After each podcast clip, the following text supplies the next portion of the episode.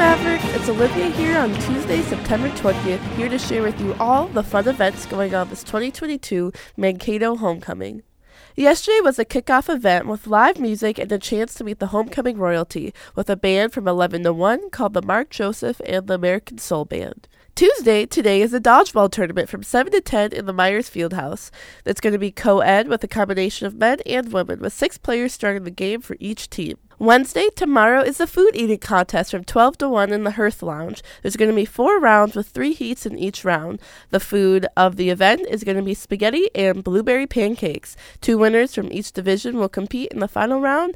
And don't forget, you're not allowed to use your hands at all. Thursday is the much anticipated homecoming lip sync contest from 7 to 10 in the Bresnan Arena. Many teams will be competing, including many campus clubs and groups, sororities, and fraternities. Friday is going to be the concert, bonfire, and fireworks in the Blakeslee Stadium. The concert is free for students. Just go to the MNSU events page and get your tickets there.